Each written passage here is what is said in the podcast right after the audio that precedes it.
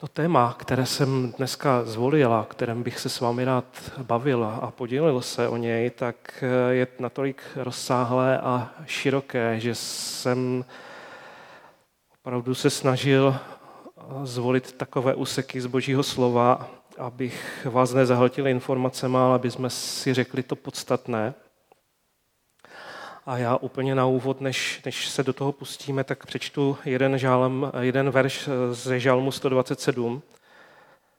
A to hned ten první, který říká, nestaví-li dům hospodin, marně se namáhají, kdo jej stavějí. Nechrání-li město hospodin, marně bdí jeho ochránci. Je to verš, který eh, bych řekl, mě tak provází životem a vždycky, když eh, se něco nedaří nebo když eh, jsou těžké, těžší chvíle, tak si na to vzpomenu, protože si uvědomuju, že tam, kde hospodin žehná a staví, tak tam ta moje práce je jednoduchá a naopak, tam, kde pán Bůh nežehná, tak tam se zbytečně já budu namáhat a budu se snažit, protože to nikam nepovede. A další věc, kterou jsem chtěl ještě na úvod přečíst, tak je eh, několik málo veršů z eh, prvního listu do Korintu, z druhé kapitoly, eh, kde Pavel se vyznává a, mluví ke, ke korinským a říká jim, ani já jsem vám, bratři, po svém příchodu nezvěstoval boží tajemství nějak zvlášť vznešenými nebo moudrými řečmi. Rozhodl jsem se totiž neznat mezi vámi nic než Ježíše Krista a to toho ukřižovaného. Přišel jsem mezi vás ve slabosti, v bázni a velmi rozechvěn. Mé poselství a kázání nespočívalo v přesvědčivých a moudrých řečech, ale v prokázání ducha a jeho moci neboť jsem nechtěl, aby se vaše víra zakládala na lidské moudrosti, ale na boží moci. Už jsme to tady dneska slyšeli, už tady Martin Novák eh, v úvodu k modlitbám tady o této záležitosti mluvil o bázni boží, o bázni před Pánem Bohem a o moudrosti a o tom, že bychom se měli modlit za to, aby jsme hledali boží cestu, aby, aby jsme hledali eh, působení Ducha Svatého. A to je přesně to, to téma, které bych chtěl otevřít. Duch Svatý a působení Ducha Svatého. Ale protože prožíváme dneska takovou e, společnou e, situaci, kdy jsme se e, domodlili a dostali do, do okamžiku, kdy budeme rekonstruovat naši modlitebnu, novou modlitebnu, tak vlastně prožíváme jakési období, kdy nás čeká stavba a stavební povinnosti. A nevím, jak vy, ale eh, já ve spoustě těch věcech trošku plavu. Nerozumím stavebním věcem, vím, že tady máme odborníky a je to, je to eh, jsem z toho eh, rád a vidím, že když se na některé odborníky typu Míša, Kučera, anebo doufám, že do budoucna i Martinek Novák, který to tady minule zmiňoval, že když se na ty lidi obrátím a oni najednou ví, co a jak, tak pro mě je to obrovské povzbuzení, protože v těch věcech, ve kterých plavu, tak, tak najednou vidím, že někdo jiný neplave a že to je úplně uh, dobré a, a je to super. A já jsem si, já jsem si našel v Božím slově dva, dva takové jednoduché a, a rychlé, stručné příběhy, které právě eh, souvisí s tím, jak pán Bůh může nebo nemusí žehnat eh, při stavbě. Jeden z nich je Noémův příběh, když chtěl pán Bůh Noého zachránit, tak eh, Bůh Noémovi řekl, se všemi smrtelníky, smrtelníky je konec. Země je plná jejich násilí a tak je zničím i se zemí. Postav si archu z cipřišového dřeva, archu propleteš rákosím a zevnitř i zvenčí ji vymažeš smolou. Uděláš to takto, uděláš ji takto. Archa bude 300 loktů dlouhá, 50 loktů široká a 30 loktů vysoká arše necháš průzor a o loket výše ji zastřešíš. Do boku archy také vsadíš dveře, uděláš v ní spodní, druhé a třetí patro. Ale já sám způsobím na zemi záplavu vody, již zničí všechny živé tvory pod nebem a vše, co se na zemi a vše, co je na zemi, zahyne. S tebou však uzavřu smlouvu a tak vejdeš do archy ty a s tebou tví synové, tvá žena a ženy tvých synů a tak dále. To je situace, kdy pán Bůh eh, mluví k Noému a říká mu, co má udělat, že ho chce zachránit a říká mu, co má udělat. A z hodou okolností se teda jedná o stavbu. Sice to není stavba žádné budovy, je to stavba lodi, ale přesto Noé dostává poměrně přesný a stručný popis toho, jak ta loď, kterou má stavět, jak má, vypadat, co má, jak má být velká, jak, eh, co vlastně všechno v ní má Noé zařídit, aby opravdu přežil a nebyl zničen spolu se všemi ostatními lidmi a s celou zemí. A tady vidíme, že pán Bůh, když staví, tak dokonce dává i přesné pokyny, jak ta stavba by měla vypadat. A víme, co se stalo. Víme, že, že to opravdu proběhlo všechno. Noé archu postavil, věděl, jak postavili a pan Bůh mu požehnal v té stavbě. A Noé se zachránil se svojí rodinou, zachránil i zvířata. A tak to je jeden příběh, jedna, jedna stránka věci.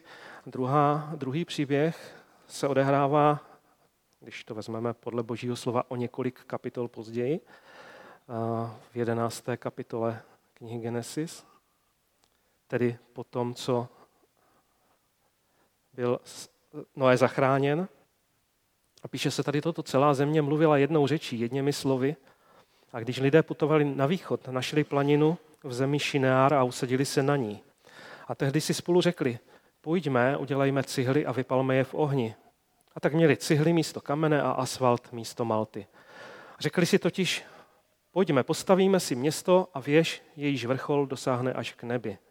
A tak si uděláme jméno, abychom nebyli rozptýleni po celé zemi. Hospodin však sestoupil, aby spatřil to město a tu věž, kterou ličtí synové stavěli. Hospodin si řekl, hle, lid je zajedno a všichni mají jednu řeč. A toto je jen začátek jejich díla. Nic jim už nezabrání vykonat cokoliv si přece vzali. Nuže se stoupíme a zmateme tam jejich řeč, aby jeden nerozuměl řeči druhého. Hospodin je odtud rozptýlil po celé zemi a tak to město přestali stavět. A proto se to město jmenuje Bábel, zmatek, neboť tam hospodin zmátl řeč všech obyvatel země. Hospodin je odtud rozptýlil po celé zemi. Takže se vrátím zpátky eh, k tomu, k tomu verši eh, z Žalmu 127, který říká, nestaví lidům hospodin, tak se nadarmo, marně se namáhají, kdo jej stavějí a nechránili město hospodin, marně bdí jeho ochránci. Takže vidíme dva příběhy, kdy v jednom příběhu pán Bůh všechno nachystal, připravil a požehnal a ve druhém příběhu uh, naopak způsobil rozptýlení těch lidí, protože nebylo to božím záměrem, aby to postavili. A já samozřejmě vnímám teďka v tuto chvíli uh, i, i to, že před námi stojí stavba a byl bych moc rád, aby jsme na tu stavbu mysleli, aby jsme se za ní modlili, aby jsme k té stavbě přistupovali, že to bude naše stavba, že to bude něco, co, co nám Pán Bůh dává a v čem nám může požehnat. A aby jsme si byli vědomi toho, že, že Pán Bůh by, by to měl stavět především s námi. A to je, to je jedna část. A druhá část eh, toho, co, o čem chci mluvit, je to, že to není jenom ta stavba jako taková, ale my jsme tady zbor a já to sleduju každý týden znovu a znovu a mám pocit a doufám, že ten pocit máte taky, že je nás tady čím dál víc a že už musíme přemýšlet i nad tím, jestli ta stavba, kterou budeme stavit, jestli nám bude stačit za chvilku. Myslím, že kapacita je tam dostatečná, ale i, i tak přesto ty myšlenky mě napadají. A to naše obecenství, ten náš sbor, to naše zhromáždění, které tady společně tvoříme, tak je taky stavbou, boží stavbou. Nevím, jestli si to uvědomujete, jestli vám to uh, dochází, ale jsme boží stavbou. A taky bychom měli dbát na to, aby uh, nám to naše zhromáždění, to naše obecenství pán Bůh pomáhal budovat. Aby nám pomáhal ho stavět. Protože pokud tomu tak nebude, tak sice budeme mít modlitebnu, ale budeme, budeme, nebudeme třeba jednotní, tak jak se to stalo těm těm lidem v Bábelu. A to si myslím, že bychom asi nechtěli.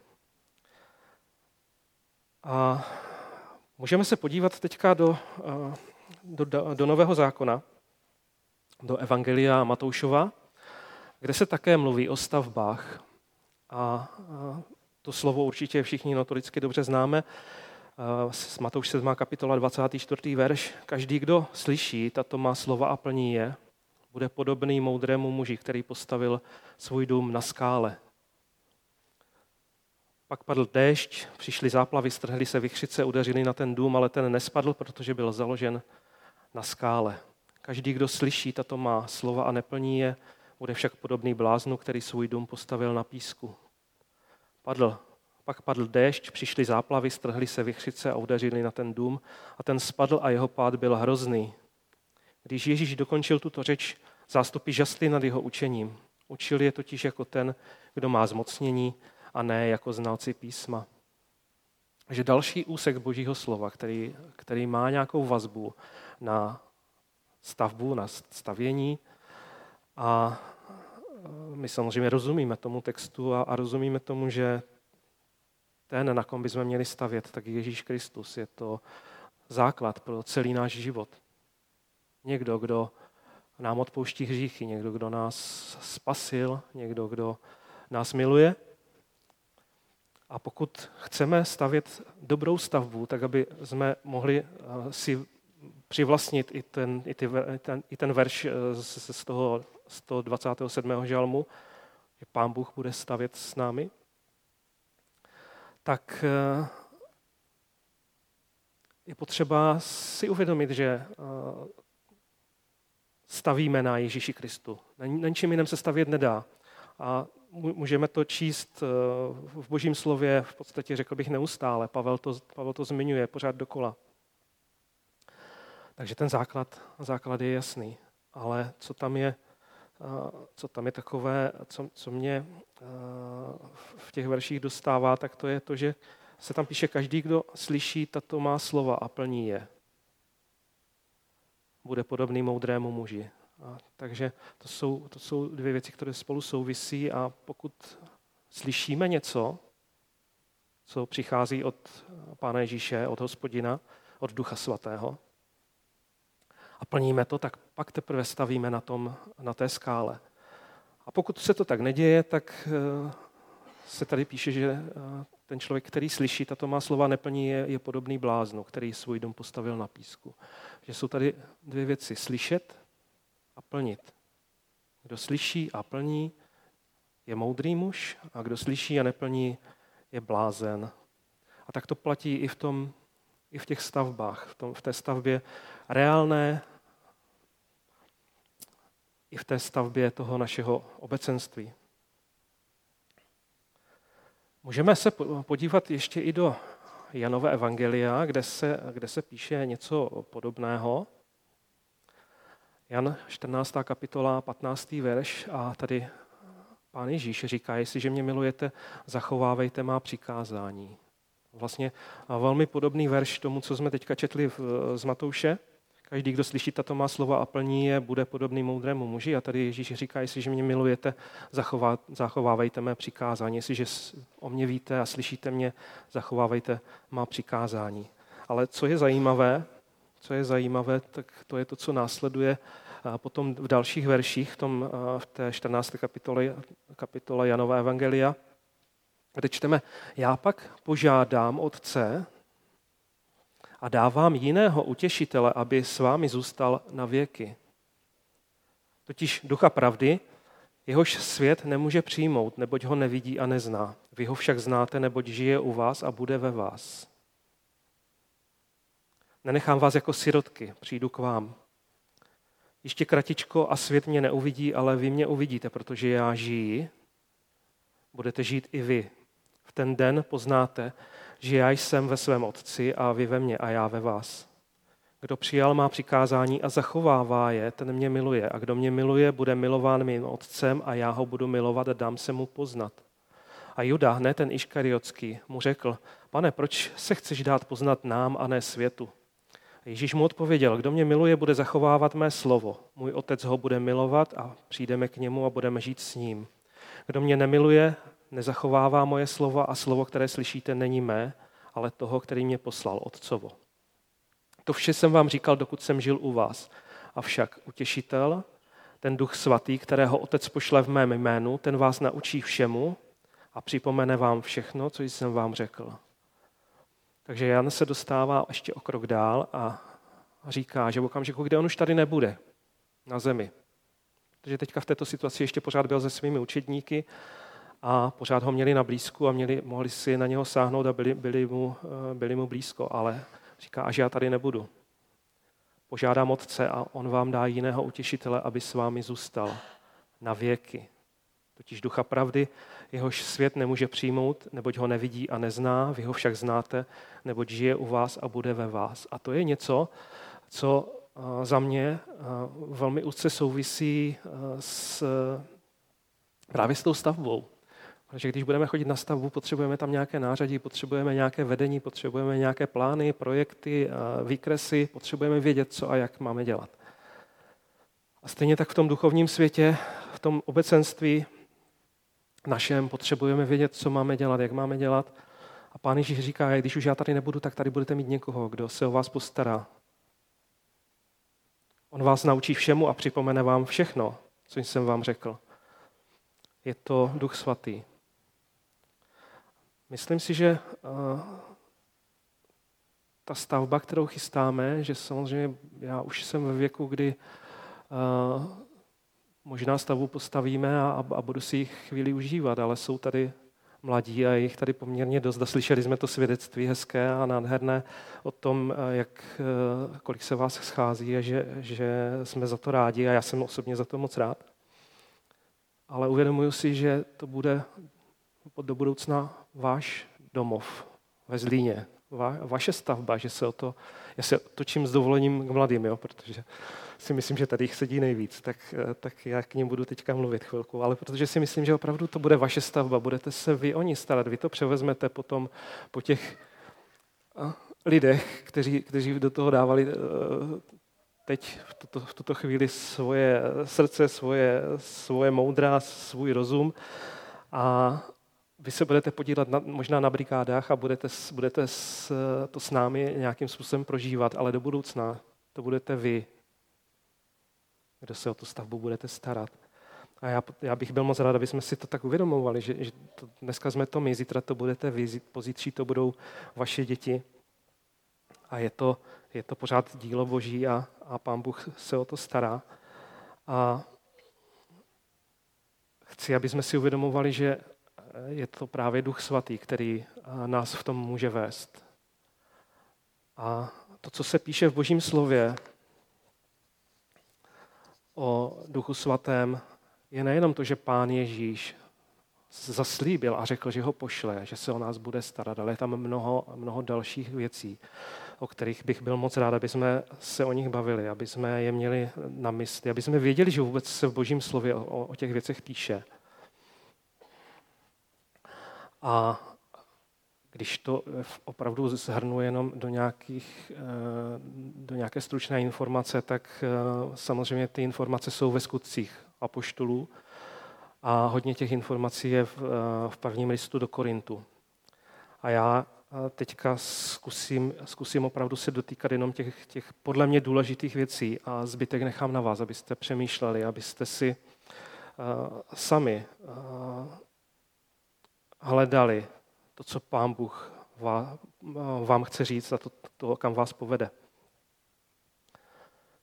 V Lukášově evangeliu eh, čteme, hle, já na vás sešlu zaslíbení svého otce, zůstaňte ale ve městě, dokud nebudete oblečení mocí z hůry. To je další informace, která se vztahuje k tomu, že pán Ježíš zaslíbil seslání Ducha Svatého a říká jim, zůstaňte ve městě, dokud nebudete oblečení mocí z hůry. Nikam nechoďte, čekejte. A tak učetníci čekali a ve skutcích první kapitole eh, můžeme číst eh, další pokračování toho příběhu. A já přečtu prvních asi 8-9 veršů. Tuto první knihu jsem sepsal, drahý Teofile, píše Lukáš, o všem, co Ježíš začal dělat a učil, až do dne, kdy byl vzat vzhůru poté, co skrze Ducha Svatého dal pokyny svým vyvoleným apoštolům. Také těm po svém umučení mnoha jistými důkazy prokázal, že je živý a že se jim po 40 dní ukazoval a mluvil o božím království. Když se s nimi sešel, přikázal jim, neopouštějte Jeruzalém, ale očekávejte Otcovo zaslíbení, o kterém jste mě slyšeli mluvit. To znamená, znovu opakuje tu, tu myšlenku, že jim pošle Ducha Svatého. Neopouštějte Jeruzalém, ale očekávejte Otcovo zaslíbení, o kterém jste mě slyšeli mluvit. Jan křtil vodou, ale vy budete brzy pokřtěni Duchem Svatým. A ti, kdo s ním byli, se ho zeptali, pane, obnovíš už teď království Izraele? Odpověděli jim, není vaše věc znát časy a doby, které si otec ponechal ve své pravomoci. Přijmete ale moc Ducha Svatého, přicházejícího na vás a budete mými svědky v Jeruzalémě, v celém Judsku a Samaří až na konec světa. Takže ten cíl toho, proč se to má dít, je to, že učedníci měli přijmout moc Ducha Svatého. Proč? Proto, aby byli svědky Ježíše Krista v Jeruzalémě, v celém Judsku, v Samaří a až na konec světa. To znamená, že ta linka boží, božího působení je, je naprosto jasná. Pán Ježíš už tady není, posílá Ducha Svatého a ten by měl být uh, tím průvodcem a tím, kdo nám bude říkat, co, co a jak se má dělat. Aby jsme měli tu projektovou dokumentaci k tomu našemu životu, kterou, kterou potřebujeme, tak je to Duch Svatý, který to, který to dělá, který nás zmocňuje k tomu, aby jsme byli svědky Pána Ježíše po celém světě. Duch Svatý mimo jiné nás usvědčuje z hříchu, Duch Svatý nás provází, Duch Svatý nás, nás zmocňuje ke spoustě věcem, které řešíme. A to slovo, vy budete pokřtěni Duchem Svatým, je něco, co učedníci prožili velmi záhy. Když přišel den let, letnic a byli všichni spolu, náhle se z nebe ozval hukot, jako by se řítil prudký vítr a naplnil celý dům, kde seděli. Ukázali se jim jakoby ohnivé jazyky, které se rozdělily a spočinuli na každém z nich. Všichni byli naplněni duchem svatým a začali mluvit jinými jazyky, jak jim duch dával promlouvat. Toto je křest duchem svatým. Toto je křest duchem svatým, který, který prožili učedníci. A toto je křest duchem svatým, který můžeme prožít my. Chci, aby jsme nad tím přemýšleli.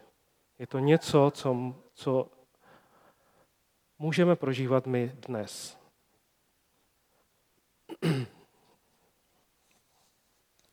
A pořád ještě ten příběh nekončí.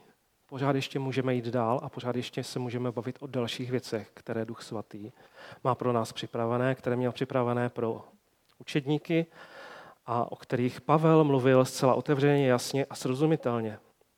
A když jsem mluvil o tom, že ty informace jsou ve pištole v prvním listu do Korintu, tak e, jsou tam ve 12. a ve 14. kapitole a tam se dozví, dozvídáme vlastně všechno, co e, se týká působení Ducha Svatého, to, co můžeme prožívat. A Pavel tady v 12. kapitole hned v prvním verši říká toto. Pokud jde o duchovní dary, bratři, nechci, abyste zůstávali v nevědomosti.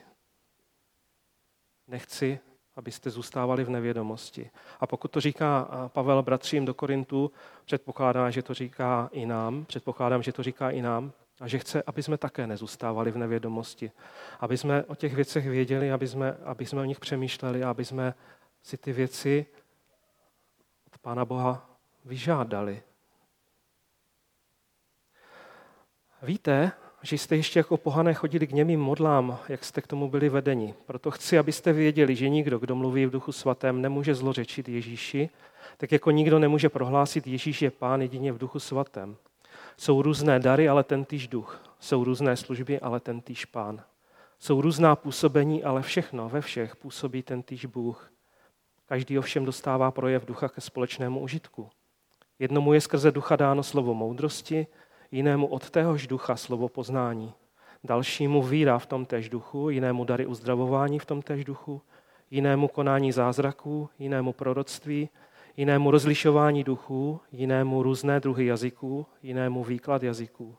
To vše ale působí jeden a ten týž duch, který obdarovává každého jednotlivě, jak sám chce. Tady už jsme se dostali, dostali ještě možná o úroveň dál, než, než když pán Ježíš jenom říkal učedníkům, že eh, pro ně má připraveného přímluvce a že má pro, něho, že má pro ně připraveného eh, Ducha Svatého jako někoho, kdo je, kdo je provede, ale tady vlastně už čteme i o eh, jakési výzbroji a o tom, co všechno vlastně nám může pomáhat v tom našem životě a v tom společném životě a v tom, co společně chceme, chceme budovat a stavět. Mluví se tady o jakýchsi duchovních darech. A nemáme dost prostoru na to, aby jsme to tady všechno rozebrali do detailu. Ale je to tady napsané. Je tady napsané, že pán, pán Bůh a Duch Svatý nám dává dary, které jsou dobré pro budování sboru, které jsou dobré pro to, aby jsme je využívali a aby jsme, aby jsme s nimi pracovali. A hlavně jsou mezi námi dneska tady lidé, bratři, sestry, kteří s tím mají osobní zkušenost a kteří eh, některé z těch darů využívají. Znamená, není to otázka toho, eh, že historicky se to odehrávalo, ale je to opravdu otázka toho, že, že to platí i pro nás. Že ty duchovní dary jsou tady pro nás, jsou připravené a můžeme je využívat a můžeme je Eh, můžeme eh, je přijímat od, od Pána Boha, od Ducha Svatého. A proto Pavel říká, pokud jde o duchovní dary, nechci, abyste zůstali v nevědomosti. A já taky nechci, abyste zůstali v nevědomosti. Chci, abyste o tom věděli, že se to tady píše, že to reálně žijeme, že to nejsou věci, které, které by se nám vyhýbaly. Ale pojďme hledat ty duchovní věci a ty duchovní dary, tak jak to Pavel píše do Korintů, pojďme se taky tím zabývat a pojďme, pojďme to využívat. A ve 14. kapitole eh, prvního listu do Korintu pokračuje potom Pavel eh, dalším, eh, dalšími verši a říká, následujte lásku. Následujte lásku říká proto, že mezi 12. a 14. kapitolou je kapitola číslo 13, kterou zajisté všichni dobře znáte, která se právě zabývá láskou a ve 14. kapitole tedy, tedy Pavel na, a, pokračuje a říká, následujte lásku, ale horlete po duchovních darech. Nejvíce však, abyste prorokovali. Kdo mluví v jazycích, nemluví totiž k lidem, ale k Bohu a je pozen duchem, ale nikdo tomu ne, nikdo, pardon, nikdo mu nerozumí, co říká, zůstává tajemstvím. Ten, kdo prorokuje, však mluví k lidem, aby je posílil, povzbudil a potěšil. Kdo mluví v jazycích, posiluje sám sebe ale kdo prorokuje, posiluje církev. Chtěl bych, abyste všichni mluvili v jazycích, ale ještě více, abyste prorokovali. Proroctví je totiž cenější než mluvení v jazycích, leda, že by je někdo vykládal pro posílení církve. Horlete, Pavel říká, horlete po duchovních darech. Neříká, přečtěte si to a nečiňte. Říká, přečtěte si to, víte to, čiňte a horlete po duchovních darech nejvíce, abyste prorokovali a tak dále. Nebudu to číst pořád dokola. Je to něco, co nás může budovat a co nám může pomoct budovat eh, to naše obecenství, tak aby jsme eh, opravdu tu stavbu postavili, aby stála na pevných základech, aby to dávalo smysl a hlavně, aby Pán Bůh, Pán Ježíš byl eh, s námi, aby nám tu stavbu požehnal, ať už to bude stavba naší modlitebny, anebo ať už to bude stavba toho našeho zhromáždění, toho našeho obecenství. Takhle nás Pán Bůh může vyzbrojit, takhle nás Pán Bůh může vést, takhle nám může požehnat. A já chci, aby jsme opravdu se nad tím slovem zamysleli, aby jsme hledali ty věci, které se tady píšou, aby jsme nad nimi přemýšleli a aby jsme se o nich mohli bavit i mezi sebou otevřeně. Amen.